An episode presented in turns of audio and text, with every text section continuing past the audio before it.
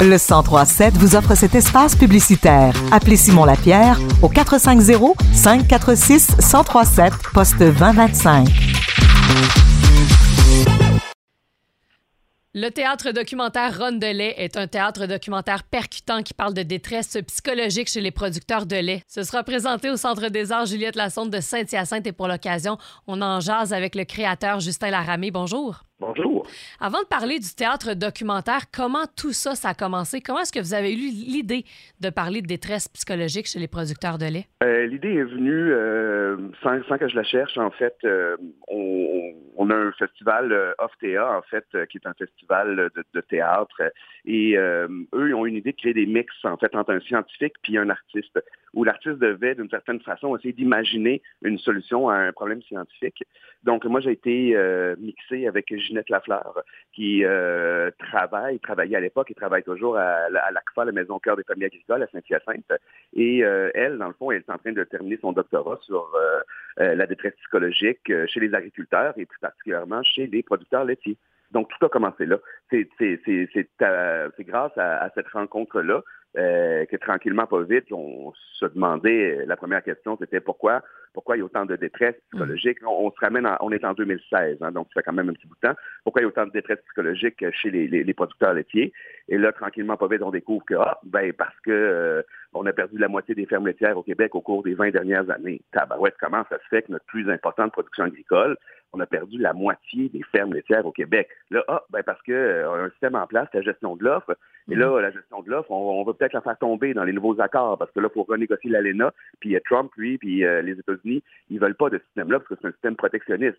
Fait que là, tranquillement, pas vite, un pas à la fois, un livre à la fois, une commission canadienne du lait à la fois. Je me suis, euh, je me suis, je voudrais, je voudrais dire, je cherche un mot J'ai plongé là-dedans, je vais mhm. dire comme ça. J'ai plongé là-dedans, puis euh, euh, j'ai découvert des choses absolument extraordinaires, puis tranquillement, pas vite, aussi euh, des notions de, de, de, de comprendre qui, qui, nous nourrit, comment ils nous nourrissent, c'est quoi, c'est quoi du lait, c'est quoi la production laitière, pourquoi c'est notre plus importante production agricole? Pourquoi on s'est construit sur le lait? Qu'est-ce que c'est ça, la gestion de l'eau? Est-ce que c'est une bonne chose ou pas une bonne chose? Donc, cette posture d'urbain qui part à la découverte de ceux qui le nourrissent, euh, est devenue en fait très intéressante. Puis à partir de ce moment-là, euh, Anne-Marie Olivier au Théâtre Trident, en fait, euh, je trouve ça vraiment intéressant. je pense qu'on va le programmer. Puis il te reste deux ans pour terminer ton enquête, ton spectacle. Puis voilà, on est on est sept ans plus tard, on est plus de 50, quelques représentations plus tard. Il nous en reste encore une trentaine au minimum là devant nous. et c'est un spectacle qui, je pense, fait, fait son chemin pour des bonnes raisons. Oui, absolument. Mais là, vous n'êtes pas un producteur de lait vous-même? Pas du tout. Je suis un artiste issu du Conservatoire dramatique de Montréal. Je suis un, acteur, auteur, metteur en scène. Euh, je, je, je, me suis, j'ai toujours été proche de, euh, comment dire, la table. Mm-hmm. Donc, je suis quelqu'un qui a beaucoup, qui aime beaucoup, beaucoup cuisiner, qui reçoit beaucoup à cuisiner. Euh, je vois aussi, je suis un cueilleur de, de, champignons. Je suis un chasseur. Je suis un chasseur de serre, un chasseur de, donc un pêcheur. J'ai toujours été très proche de ça. J'ai toujours trouvé ça très important, essayer de me nourrir le mieux possible.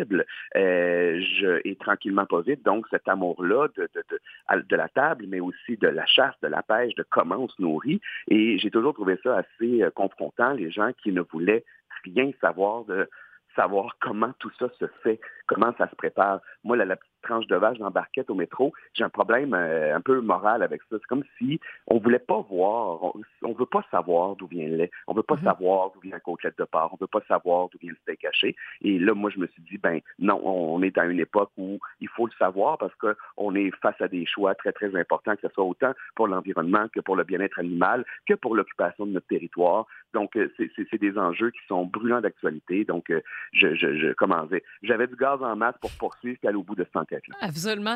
Et là, ben, euh, vous avez parlé un petit peu de Saint-Hyacinthe tantôt. Là, on est tout juste à côté, nous, à Actonville. On a beaucoup de producteurs de lait dans la région. D'ailleurs, c'est ce qu'il y a le plus au Québec aussi. Qu'est-ce qui explique, selon vous, cette détresse psychologique-là, selon ce que vous avez vu là, pendant vos recherches? Ben, en fait, la, la, détresse à ce moment-là, euh, la détresse est, toujours là. Il y, a, il y, a, des choses très, très, euh, comment dire, euh, il y a des facteurs qui sont incontournables. Premièrement, c'est un travail qui est extrêmement difficile. C'est un travail qui est sept jours sur sept. C'est un travail qui est très, très demandant. Aussi, les producteurs laitiers doivent absolument occuper à peu près genre 73 métiers sur leur ferme. Mhm. Ils sont ils sont vachés, ils sont en train, ils sont mécaniciens, ils sont électriciens, ils sont sur le tracteur, ils sont dans les champs. donc, donc c'est un, ils font de la paperasse, énormément de paperasse deuxième chose qui est très importante aussi, c'est qu'il commence à y avoir de plus en plus, justement, peut-être des urbains qui connaissent un peu moins ça, de pression sociale, pression sur le bien-être animal, parce qu'on est encore le 8,5 vaches sur 10 est en stabulation entravée, donc est attaché, commence à avoir de la pression au niveau de l'environnement, qu'est-ce qu'on fait avec le lisier, qu'est-ce qu'on fait. Donc, c'est un métier qui est vraiment pas facile, qui est pas super glorifiant. Après ça, il y a des gens qui disent, ouais, mais ils sont riches, ils ont tellement d'argent. Ouais, tout cet argent-là est investi dans la machinerie, dans les bâtiments. C'est pas, c'est pas de l'argent réel. Puis de toute façon, ils n'ont pas de temps. Fait que même quand tu fais de mhm. l'argent, parce que moi, je veux que les producteurs laitiers fassent de l'argent, mais ils n'ont pas beaucoup de temps. Donc, c'est un métier qui est extrêmement difficile. C'est pour ça aussi qu'il y a de moins en moins de producteurs laitiers, qu'il y a moins de relève aussi. Donc, c'est toutes des choses qui sont quand même, avant de se dire, genre, mais ça n'a pas de bon sens qu'une vache soit attachée dans une étable 24 heures sur 24, je pense que ce qu'il faut comprendre, c'est, ouais, mais la gestion de l'offre, c'est une entente entre les producteurs de lait, transformateurs de lait, puis le gouvernement, donc nous autres. Si on veut qu'il n'y ait plus jamais une vache attachée dans une stalle, ben, il faut aider les producteurs laitiers parce que l'achat des terres pour faire sortir ces vaches-là, ça coûte des millions et des millions et des millions de dollars. Donc, c'est pas simple. Et le, jugement, parfois, des urbains sur cette agriculture-là, ça n'a pas de bon sens. Oui, oui, mais attends, attends de voir d'où ça vient, essaye de comprendre ce qui se passe. Puis c'est ce qu'on essaie de faire en fait dans le spectacle en disant, ben nous, euh, et, la posture de mon, Justin personnage, de celui que je joue sur scène, qui est dans moi-même, mais évidemment une version un peu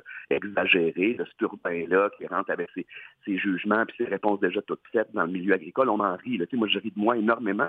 ça permet de créer, je pense, de l'empathie. Parce que les producteurs laitiers, ils viennent puis ils font genre, OK, il rit de lui, il nous prend pas de haut, il, se pose des questions que tout le monde se pose, puis il essaie d'y répondre avec franchise, puis avec, euh, avec humilité. Fait que j'adore ça. on l'a joué à Laval il y a deux jours, puis il y avait des producteurs laitiers.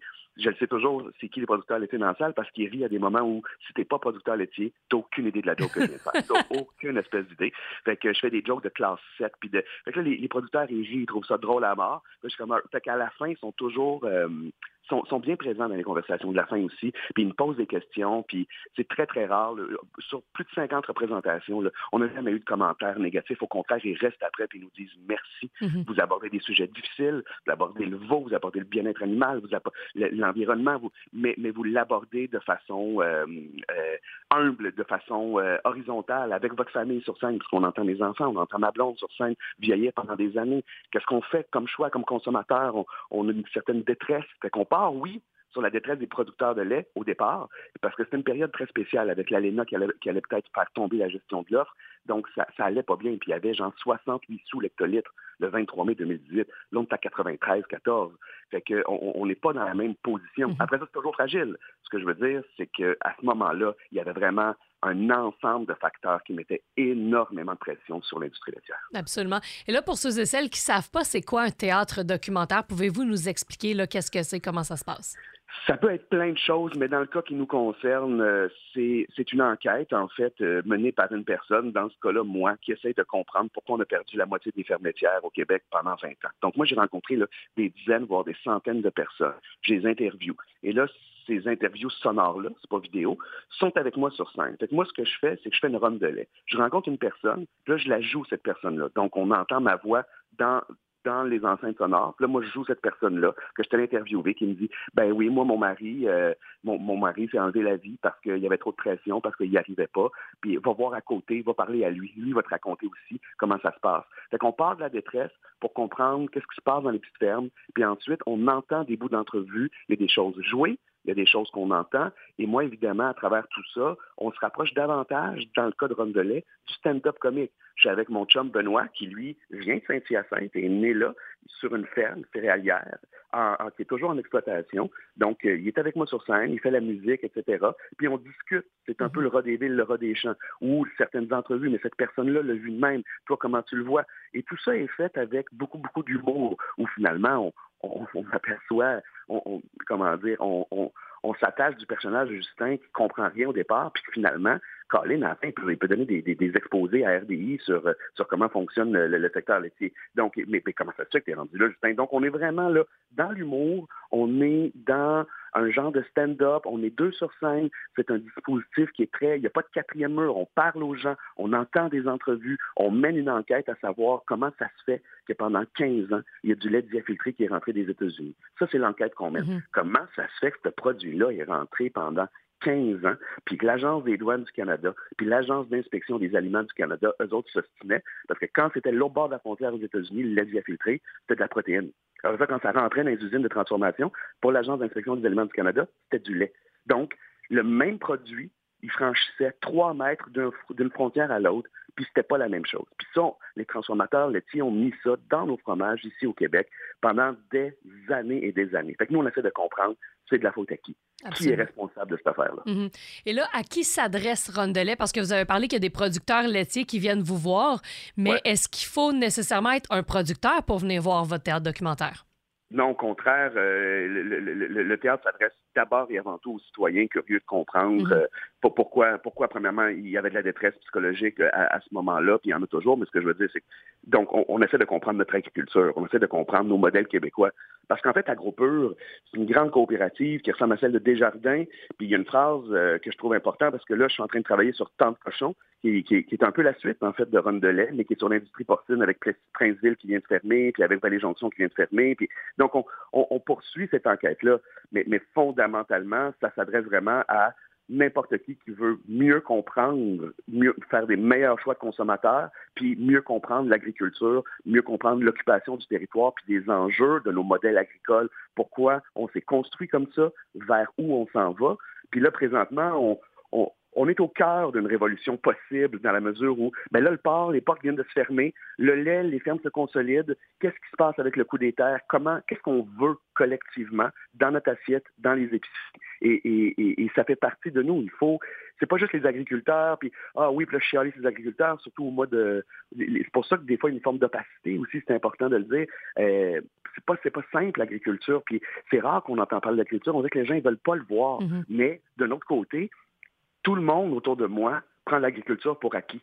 Et ça, c'est un problème fondamental qui fait en sorte que justement, entre ce pacte social-là magnifique de la gestion de l'offre, c'est un pacte entre les villes et les régions en disant là, là, on va offrir un salaire décent aux producteurs laitiers, OK? Puis après ça, nous autres, en ville, admettons, là, nous autres, on va avoir un produit de qualité. Mais pour cette affaire-là, ça prend un pacte ça prend un pacte social de compréhension de c'est quoi notre modèle agricole, comment on veut fonctionner, puis après ça, ben, comment on peut mieux se projeter dans le futur pour pas peut-être répéter des erreurs qu'on a faites par le passé. Absolument. Et là, finalement, à quoi les gens peuvent s'attendre en venant vous voir le 29 septembre prochain? Peuvent s'attendre à en apprendre beaucoup sur l'industrie laitière, peuvent s'attendre à être touchés parce qu'on a vraiment des, témoignages qui sont euh, assez, euh, assez percutants, puis ils peuvent s'attendre à rire. Ils vont surtout s'attendre à voir quelqu'un qui essaye euh, à la fois lui-même de comprendre comment on peut faire mieux, quel choix on fait comme consommateur, mais aussi et surtout venir voir un spectacle, se déplacer ensemble au théâtre, être assis tous dans la même salle, rire de la même joke, pleurer sur le même, la même phrase coup de poing qui vient nous chercher. Mm. Donc, on, vient voir un spectacle, mais ce spectacle-là est au cœur de la question pourquoi on a perdu la moitié des fermes laitières au Québec en 20 ans et, qu'est-ce que ça change dans notre vie, dans notre rapport à notre nourriture à tous les jours. Absolument, c'est très touchant. Je vous rappelle donc que le théâtre documentaire Run de l'Est sera présenté le vendredi 29 septembre prochain à 19h30 au Centre des Arts Juliette Lassonde. Vous pouvez acheter vos billets à centredesarts.ca. Justin Laramé, merci beaucoup. Bon spectacle à Saint-Hyacinthe. Grand plaisir. À bientôt. À bientôt.